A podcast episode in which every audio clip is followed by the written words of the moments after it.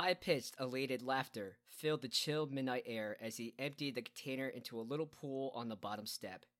He tossed the plastic can through the open front door into the center of the living room. Then he got into his car and started the engine. In this weather, it would take a few moments to warm up.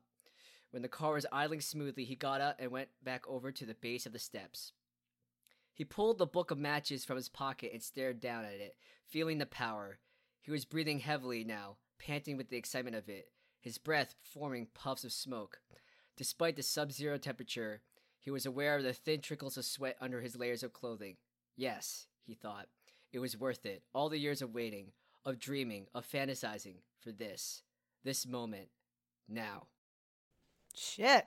That was from Valentine by Tom Savage, a horror slash thriller detective novel by Tom Savage, and the basis of today's episode. And the book already sounds better than the movie does.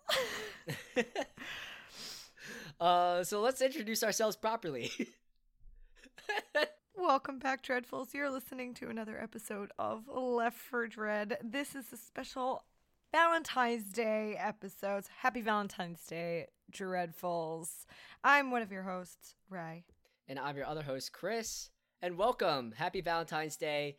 Uh, last year, we reviewed My Bloody Valentine, the original 1980s version. Um, and uh, well, actually, no, we also reviewed the 2009 version. Yeah, we were ignoring that fact. Yeah. um, but, but we're back. We're back again, and we are reviewing uh, Valentine, uh, the 2001 film, directed by Jamie Blanks, starring a bunch of big names back in the 90s and even up, uh, still up to today, like uh, David Boreanaz, Katherine Heigl, Denise Richards. Um, even though those last two they weren't as in the movie as much, but they got top billing. They got top billing because they got Denise Richards to be in a bikini in a hot tub. I don't want to be that person, but like there were a lot of distressing things in this movie. See, I'm surprised because, um, I mean, yes, there, there, I mean, there was a lot of eye candy and fan service and like just uh, blatant, like low bearing fruit of that nature. But this was directed by Jamie Blanks, and he directed another movie that we reviewed before, Urban Legend, which is a, a huge cult classic in the horror community. Which is also um, in the process of getting the uh, reboot treatment. Really? I did not know that. So I had pretty high um or pretty i guess optimistic expectations about this movie because I, I love urban legend and um i guess this is where rye and i differ because i really enjoyed this movie and i don't know maybe it's just this just because i'm easily entertainable but i thought the reviews that came out at the time were treating it a little bit too harshly um i had a i had a lot of fun watching this movie and yeah, that, that those are my two cents. Uh, Rye, what were you, what was your temp check on this film? So for starters, it got like an 11% on Rotten Tomatoes, which I think it deserves. Here's the thing. If I had seen this in 2001, I probably would have enjoyed it and appreciated the cult status it could have achieved. However, watching it now after a lot of the events that have happened because of a little something called toxic masculinity, I found it very uh, hard to enjoy this movie. Oh, oh yeah. It was really hard to enjoy because, like, when you watch something like this, when you watch it in 2001, everyone can joke and be like, hey, be nice to the dorky kid because he might come kill you. Like, it was a joke. But now, ever since we've had that rise of boys who don't know what to do with rejection. You get situations like Elliot Rodger, and watching this, just like it made me really uncomfortable. Now, if I was watching it in 2001, I wouldn't have thought twice about it, and it would be fine. I will say there were some pretty. I was laughing throughout most of this because I thought it was pretty fucking stupid. But there were some decent kills in there where I was like, okay, I I, I buy this. Okay.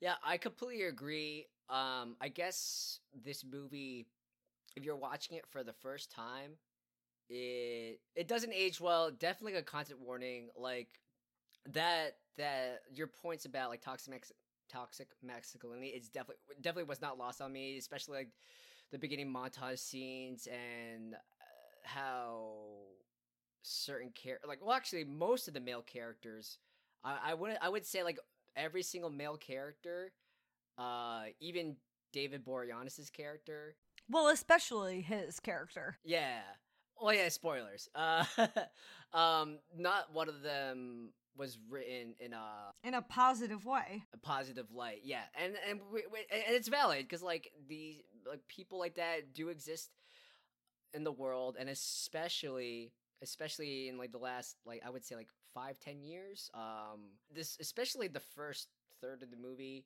um it it, it really struck me at how resonant with like these concerns of toxic masculinity like incel culture. Yeah it was it was pretty it was pretty like shocking how how prevalent it, it is today and how this movie reflected that. And i don't know if that was intentional or purposeful but it definitely struck a chord with me. Now that being said i still enjoyed the movie uh i could I, mean, I could I could compartmentalize like those parts because I, I understand like this movie's not perfect uh and and I with all those social political undertones underneath like I I, I could still enjoy the movie but I it's definitely something to look out for and be cognizant of and um and it's healthy to have uh, awareness and dialogue about that. And then the other point I really enjoyed some of the kills. I thought that they had some pretty creative kills and that I felt like it still had that same type of cinematic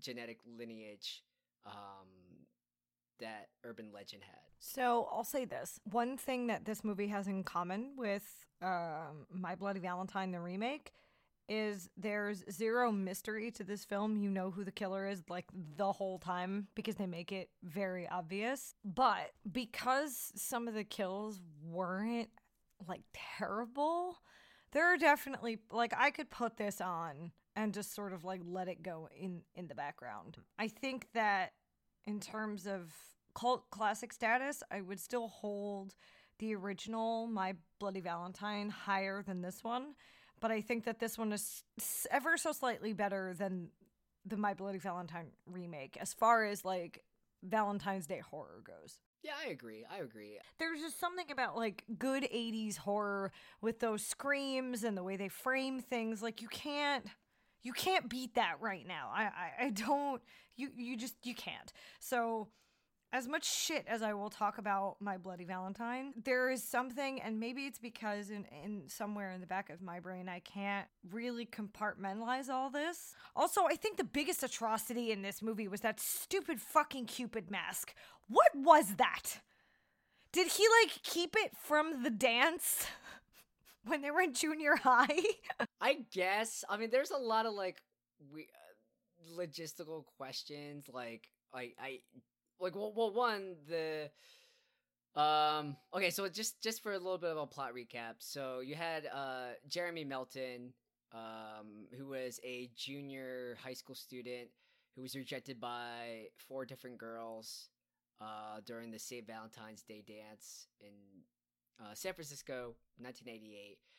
Um, these were Shelley, Lily, Paige, um, who all rejected them very coldly, uh, made fun of him. Uh, you had Kate, which is our protagonist. Uh, she politely uh, responds maybe later. Um, and then the other friend, Dorothy, um, accepts Jeremy's invitation. Uh, they make out underneath the bleachers during the dance. Um, they get caught by a bunch of idiotic boys. They start teasing them in public, and then Dorothy panics and claim that Jeremy sexually assaulted her. So all the boys start um, harassing and assaulting him. Um, and then fast forward to the present day, these these ladies are all still friends. They're ar- around like college age, like early twenties, um, or mid twenties, um, and uh, they get stalked one by one, uh, down by a killer wearing this Cupid mask. Now, um, going back to the original point, like Jeremy Melton, uh, when he was being teased, he like he was never wearing the mask. Like it was some other random kid in the background. uh, who was um, dur- at the dance. He was wearing a mask, um, and this mask continuously shows up uh, in random places. Uh, um, like it was propped in between the doors of the elevator in Kate's apartment. Uh, it shows up randomly as a set piece in the the Valentine's Day party at the end. Um, so I, it's it's weird. Like I, I would think like that kind of mask, like from from the logic of the world, like that's like an antique mask or it's like a cheap Party City mask. But like, what kind of Party City would sell like a creepy mask like that, um, or a stupid looking mask like that? Depending on how you look at it, I don't know. I I I didn't think the mask was terrible. I thought like the more egregious thing was like the the blooper, like I guess the bloopers or like the lack of continuity where um you would you see like this feat this main identifying feature of the killer besides the cupid mask was like he constantly bled um from his nose and the blood would drip out from the mask and there was a lot of times where the the shot would cut back where the the mask was bleeding from its nose and then the next shot it wasn't and the next shot it was there again so not the best continuity slash editing. A couple of the kills that they had in this movie, they got cut because they were thought to be too gory, which is why it might be shot like that because they split the kills up. So initially, Shelly's death scene was supposed to be a lot more gory. Like all the deaths were supposed to be a lot more gory. One of them, like I think at one point, someone was supposed to like be bleeding out of their heart like a valentine like a bleeding valentine which would have been a cool sight to see but they cut it so that's why there are some questionable shot choices in there I, I think if i'm gonna defend this movie i think like my my biggest problem is is like it's a less than compelling plot and leaves like a lot to be desired but there are some decent kills in there. I would have preferred, I think, a little bit more of a gory version. It might have made up for the really obvious lack of like plot. Yeah, I agree. I agree. I felt like this movie would have benefited better if there were like more kills, more gory kills.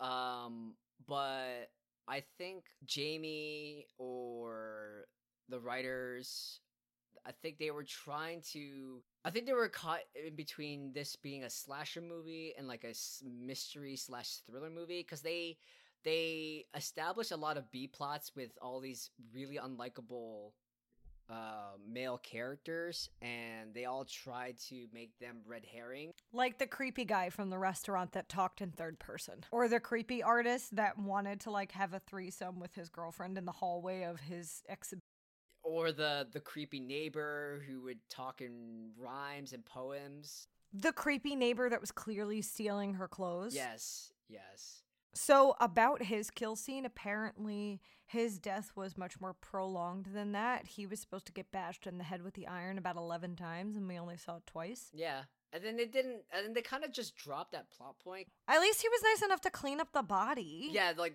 I, there was like there was there was no body. There was like I guess no blood splatters.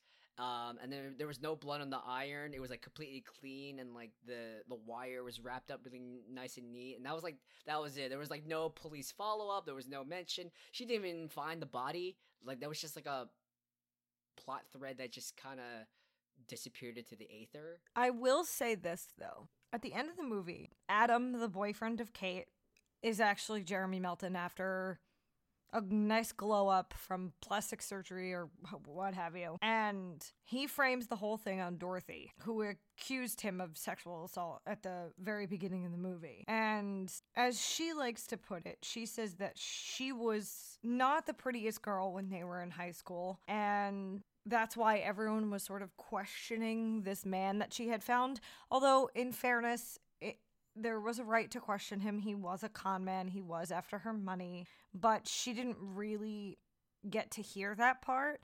Everyone just assumed it was her boyfriend. And there is one moment where she says to Kate, It could be your boyfriend. And Kate makes the really good point of saying, well, if we're going to do this, then it could be yours too, in theory. Let's just be fair. Yeah, because um, Dorothy only knew Campbell for a month, And then he was living in her in her house. She didn't even know his last name. and like she got super defensive every time that someone asked like a sensible question, like, "Hey, what's what's his last name? You should know, right?" Like, and they were also kind of like slut shaming Denise Richards' character. Like, her whole thing is she didn't really want a relationship, and that's fine. Everybody else wanted a relationship, and they were just sort of like, Dorothy threw it in her face. She was like, You don't know the names of half the guys you sleep with. And she's like, That's not the point of what we're talking about here. He's living under your roof. You should know the basic minimum about this guy. Yeah, uh, what I liked about Denise Richards' character Paige is like, yes, she's very sex positive, and she's not, um, she's not uh, afraid to like embrace that. Like she knows, she feels completely in her skin uh, about who she is. At the same time, she doesn't take any shit. Like I, uh, what, like I, I thought, I thought I was like, wow, this, I was not expecting that to happen, but like, good for Paige, good for her character was when uh, the creepy Jason guy uh, uh, approaches her at the party and like just being such a scumbag and um, they go upstairs and then Paige is like, okay, this I'm I'm not clearly I'm not into this, uh, and Jason's just being like obnoxious and uh, like a literal jerk. Um, so she she punishes him like in a really satisfying way. She like leads him on, tries to make him believe that he's going to be doing some kinky like bondage stuff and then while he's tied down to the bed she grabs a candle pours wax on him uh, on his pro- of his junk and she just walks out. I was like good for you paige. Like that's awesome. And then and then she and then she that i mean this is leading up into uh, what i thought was one of the cooler deaths in the movie but like she's just she's just she's her own woman. She's awesome and she's just she just takes a bottle of wine and just sits by herself in the hot tub. Like, good for you, good for you, Paige. I mean, yes, you died like ten minutes later, but you know, I I had a lot of respect for her character. the smart thing that Jeremy Melton did was blame Dorothy because there is that small seed of doubt where Dorothy again overreacts when Kate accuses Campbell of potentially being Jeremy Melton. And in that sense, it was actually really, really smart. And I think that that's one of the few kudoses I could give this movie. And then he says something that he was really about himself and really self reflective. And then there's that creepy, cre- I'll never forget this. Uh, They think everything's over. The cops are on their way. And she just, Kate just keeps apologizing because she feels so bad. And then he was like, It's okay. I love you, Kate. I always have. And then you see a blood droplet on her cheek, and you're like, oh, god damn it, it really was you the whole time. And again, I just get irritated all over again because I was like, I, I knew that from the beginning. I like half hoped it was going to end up being Dorothy, only because it would have been the least obvious choice. Like, had it turned out to be Dorothy, wouldn't you have been surprised? Yeah, so that that was the thing. So when I found out that uh Jamie Blanks was the director, and again leading back to urban legend, I, I was like, okay, um, I know this is Jamie Blanks' film. There's there's gonna be some twist.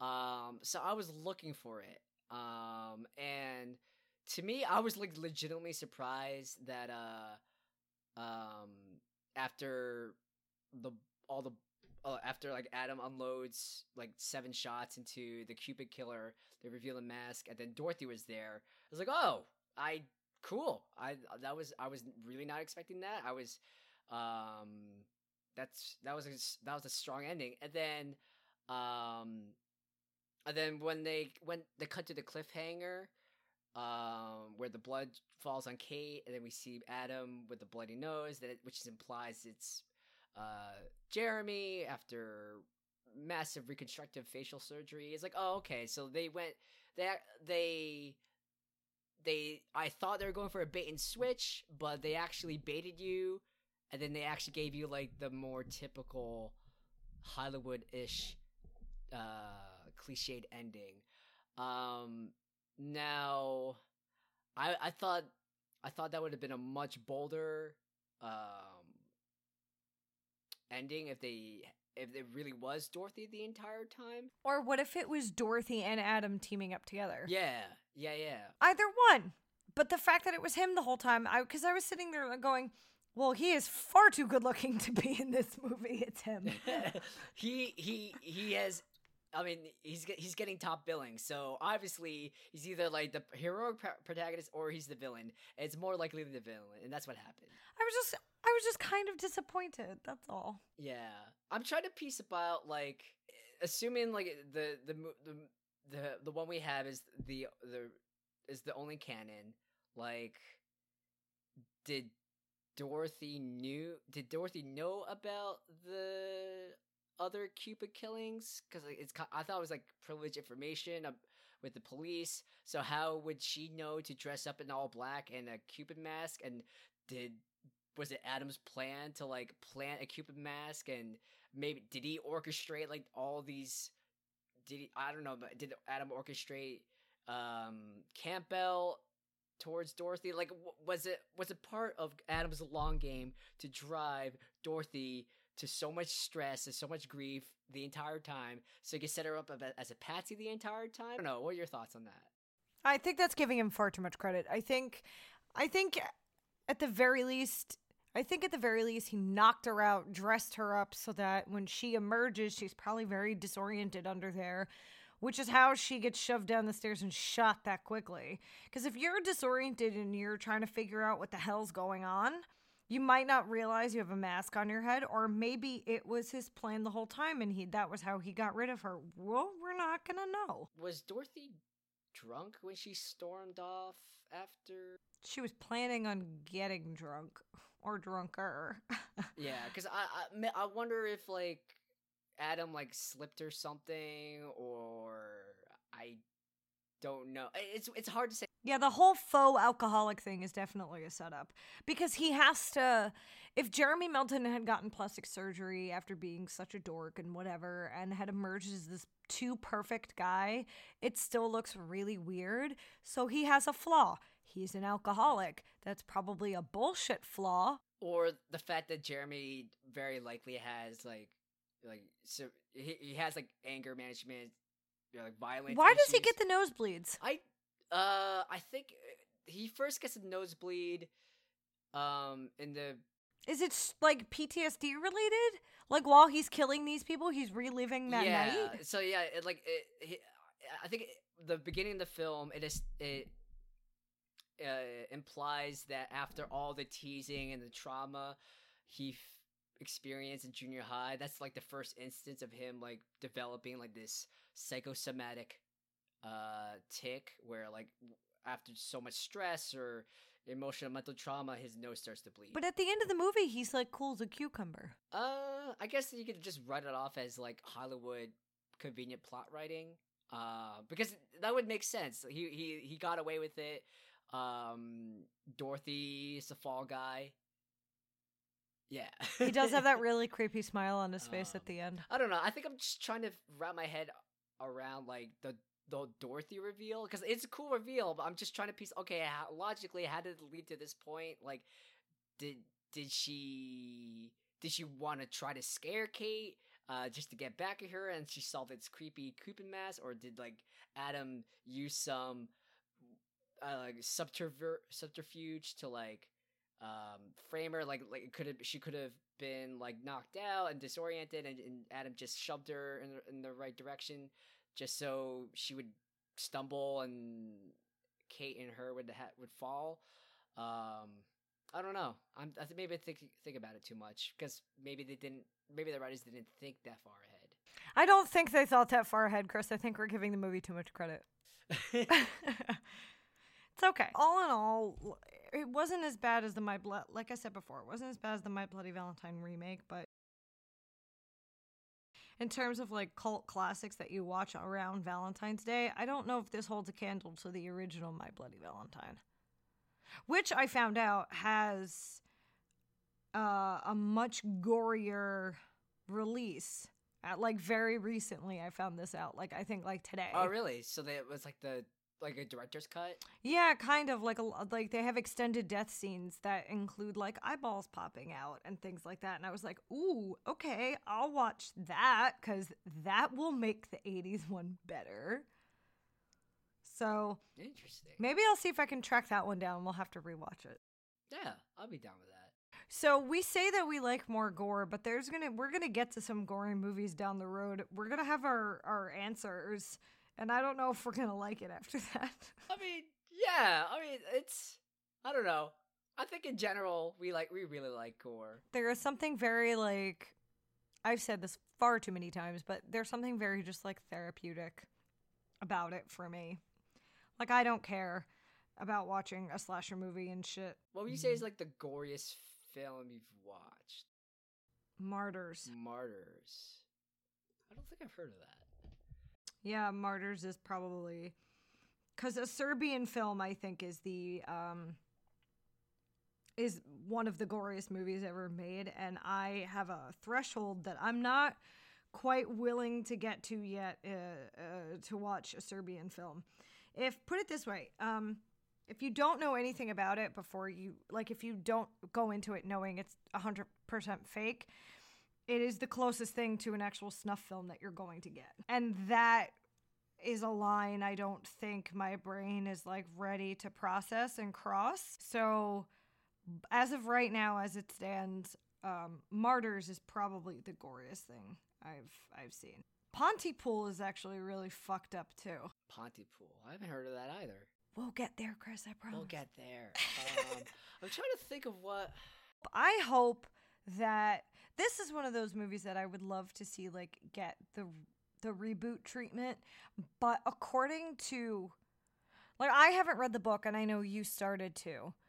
I would like to hope that the book is written better than this movie, and if it is, I would like to see that version come to life, I think. So the mo- the book itself has like a, a ton of rave reviews. you know I I'm not always for the reboots, the remakes. Like I, I I'm really sort of sick of them. I think that we should stick to originality. Like hello Parasite that just won 3 Academy Awards. But that being said, I I think this movie might maybe benefit from it even with a little twist because it is it is very in the in the era of toxic masculinity and i don't know if the book reads the same way So I don't. I, I don't think it. I mean, mm, uh, again, I I've literally I'm like halfway through chapter one.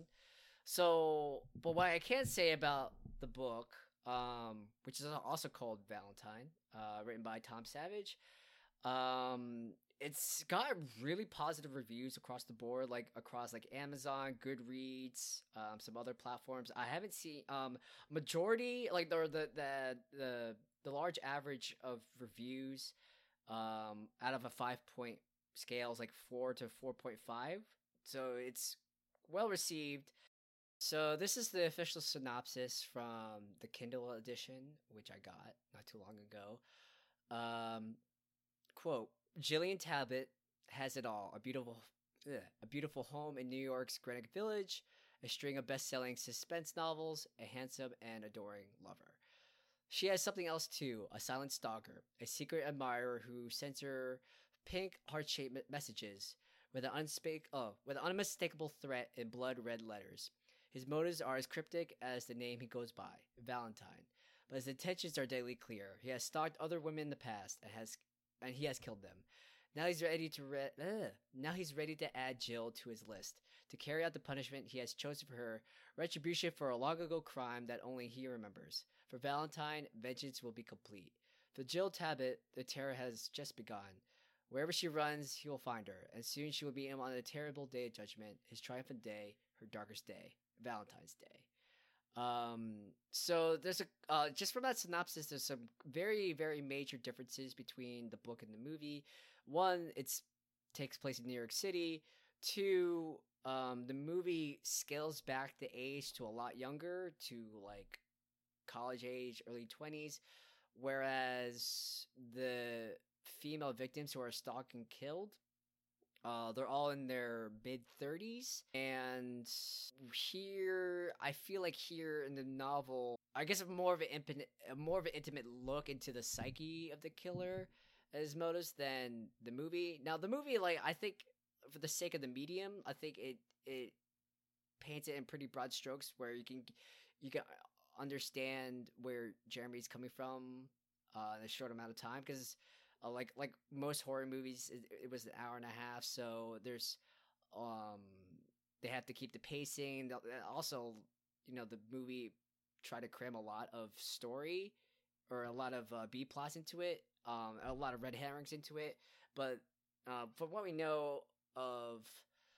the movie it was it's he's the the the killer Cupid or Valentine, whoever you want to call him, um, in the movie version, it's he's basically a really violent incel, um, who got plastic surgery. Um, now in here, with it being a written work, there's more room, quote, quote unquote, to like flesh out that psyche. Now, um, for what I know so far, um, uh, it's only for the pr- prologue and the in the first chapter, but the first chapter, like the action, it kind of just starts like like right at the get go. Like uh, um, the prologue, it was a bit of a slow burn, but like there's a lot of suspense. It's written really well, um, and um, already in like just in like the first couple pages of the first chapter, you really get the sense that and with and it's done in like a really simplistic minimalist way and it was only maybe the course of like two paragraphs three paragraphs where um, already uh, we could see quite a lot of bit of the killer psyche uh, this this version of valentine the book um, he seems much more uh I guess emotionally he has a lot more emotional stakes um in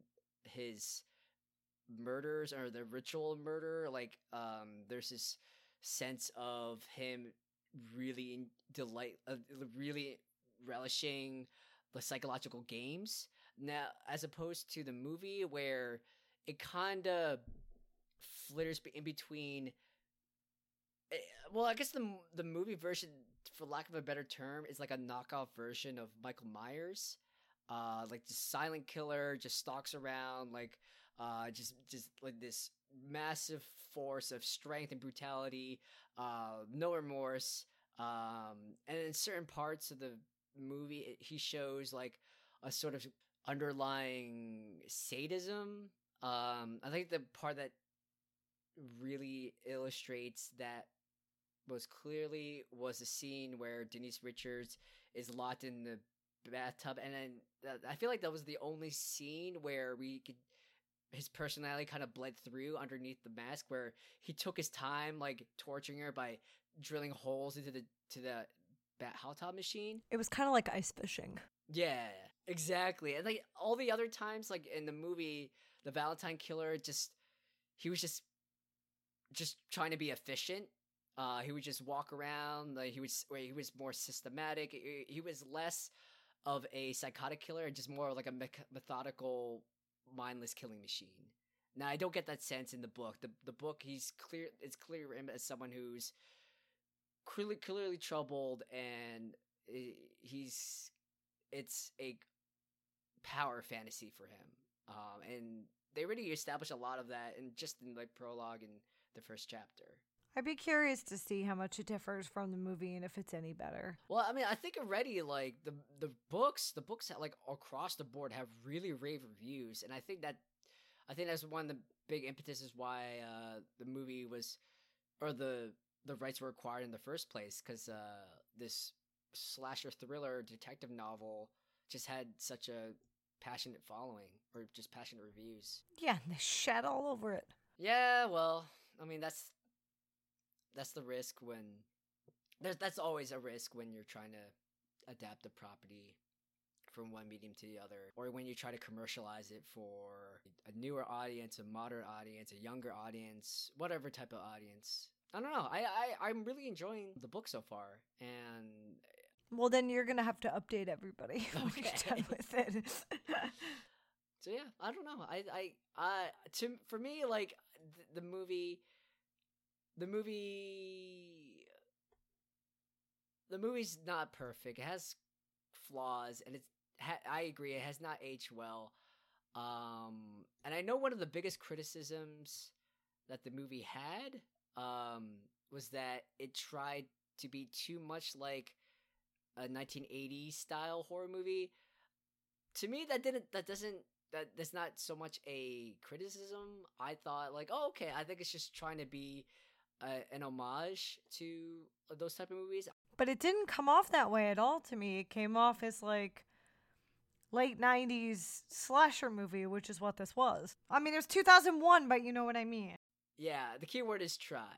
Um, and I, and like, and I, I, I, I, it had some great kills. Um, I thought, um, I thought some of the characters were really interesting. Like, I, I, I found like Paige's character. Um, I think she, they gave her a lot more depth that I was expecting, especially because like when you hire Denise Richards, like unfortunately, you, you just hire her like for her looks and then um and for the top billing but um I th- I got a lot more emotional and narrative depth from Paige than I was expecting. That was a that was a great surprise. Uh, I don't know, but not the most perfect movie, but I still I still low key enjoyed it, and I don't know. Maybe that's just I. I mean, I to me, I have trash taste. Like I'm I'm easily amused by most things. I mean, you didn't like the Poughkeepsie tapes. this is, yeah, it's true. But uh, right, so we all know my favorite kill, which was the the hot tub scene. Uh, what was yours? Glass through the head for Ruthie. And the creepy guy. Creepy guy got his comeuppance, so I was cheering. I was fine with that. Wait, Campbell, like when he when he uh, when he got killed in the basement, or Jason? No, that was Campbell. No, no, no. Uh, the creepy next door neighbor who got bashed in in her Oh, apartment yes. with the iron. I liked, I liked his death, and I liked Ruthie's death. Ruthie is the girl that dated Campbell before Dorothy did, and she like showed up in Dorothy's life and was like, "He's a con artist. I'm warning you," and then she just became like a nuisance. Which is so that so okay. So hold on one second. That was the thing that did not fit. Why would Adam want to kill Ruthie? Uh, mm, cause he cause he hates women, I guess. No, but he doesn't though, or else he would have killed. He would have saved Kate for last and brutally murdered her. That's not what happened. He, like, I know he's the killer, but then this is where that small bit of doubt comes in. Like, he has no motive to to kill Ruthie. Dorothy has motive to kill Ruthie. yeah, Dorothy. Dorothy has more of a vendetta. It makes more sense if Dorothy was a killer, and because like she got so pissed off when, um, when she she showed up as and like when she accused, uh, her- um, or she was asking, oh, that necklace that you got, he like uh, he stole it from me. So actually, that, that that doesn't make a lot of sense. I did not consider that. And also, like, Adam's a really big guy. I, I feel like he would have been able to see it coming when Ruthie like swung the thing at him and like tried to hit him and hit him in the head. I Oh, don't the- know. the I feel like the- the this pool- is the pool cue. yeah, I feel like this is sort of lending credence to maybe him and Dorothy had teamed up because they were both sort of the outcasts, or at least Dorothy felt like one. And then he killed her at the end. Or we're just reading way too much into this. Wait, I what now? Now I don't remember. Um, when uh, which one was killed at the art gallery, or where she was shot by the arrow and then she fell into the dumpster? What's her name? Lily? Lily, yes. So when Lily died, did Dorothy say she went to L.A.? They all said she went to LA because that's where they knew she was going that night. She had to go home because she was getting on a plane in the morning.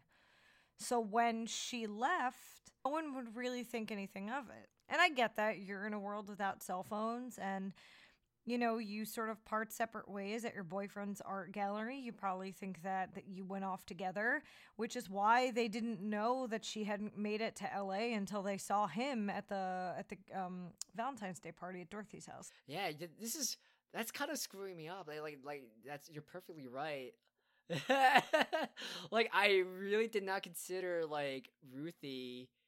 Like that didn't cross my mind. I, I, I thought it was just like I, yeah, yeah, yeah. I mean, okay, that's that's another point for Dorothy being, um, you know, a, a killer or like work, they're working in tandem. She doesn't or, fit. Uh, or or or maybe Dorothy had this. Oh, I don't, I don't know now. But yeah, that's a that's a that's a thought interesting thought experiment. Uh, Rod, do you have any last thoughts? No, that's all I got. That was my that was my last thought. That was that Ruthie didn't fit the bill. Um, yeah, I don't know. I think this movie. I don't know if you're looking for something to like put on in the the background. This one works. Uh, this would work. Um, I don't know. I I think I, I think I'm uh, I think I think I do have uh, confirmation bias. Like I really really enjoy Jamie Blanks and Urban Legend. Uh, I can see a little bit of strands of that in this film. So I mean, I still enjoyed that or enjoyed uh, this movie because of that. Now there's like there's a lot of other things that just don't age well, um, or have especially especially all all the all the the weird red herrings they tried to put in and how like these character like all the male characters are just various reflections or incarnations of toxic masculinity and it's kind of like hashtag too real. It's it's kind of disturbing how like the prevalent um that is in today's society. Um but i don't know. I i this is something this is a film where like i wouldn't mind rewatching again but i wouldn't i, I don't think it's like the perfect halloween horror holiday film yet uh, my st- I still stand strong on the OG Bloody Valentine. Yeah. I'm, I'm sure there's other. I'm sure there's other Valentine's Day horror movies out there, and we're we're, we're gonna be continuing to explore more of those in the future. So maybe we'll find someone that will take the throne. I I have to agree. I think I think for right now your your your go to Valentine's Day horror movie should stick should should be my Bloody Valentine. This one did not overthrow it. On that note, thank you for listening to another episode of Left for Dread. Please don't forget to rate, review, and subscribe. Everything helps. You can listen to us on iTunes, Google Play, Stitcher, SoundCloud, and Spotify every Friday. You can follow us on Twitter and Instagram at Left for Dread Pod. Uh, you can find us on Facebook, and you can find us on our website at leftfordread.com. I hope uh, we, we hope everyone has a very happy Valentine's Day. Um, you know, lock your doors. Make sure your heart doesn't get carved out with a butcher knife, and uh, you know, just be smart. You know, just you know, just just just just look at all the the the. The, things a typical person does in a horror movie and don't do that like don't go out in the hallway alone saying hello without a weapon you know, and like just uh, use the buddy system. Call your loved ones. Call your significant other. Travel in pairs, and don't forget, stay, Stay dreadful.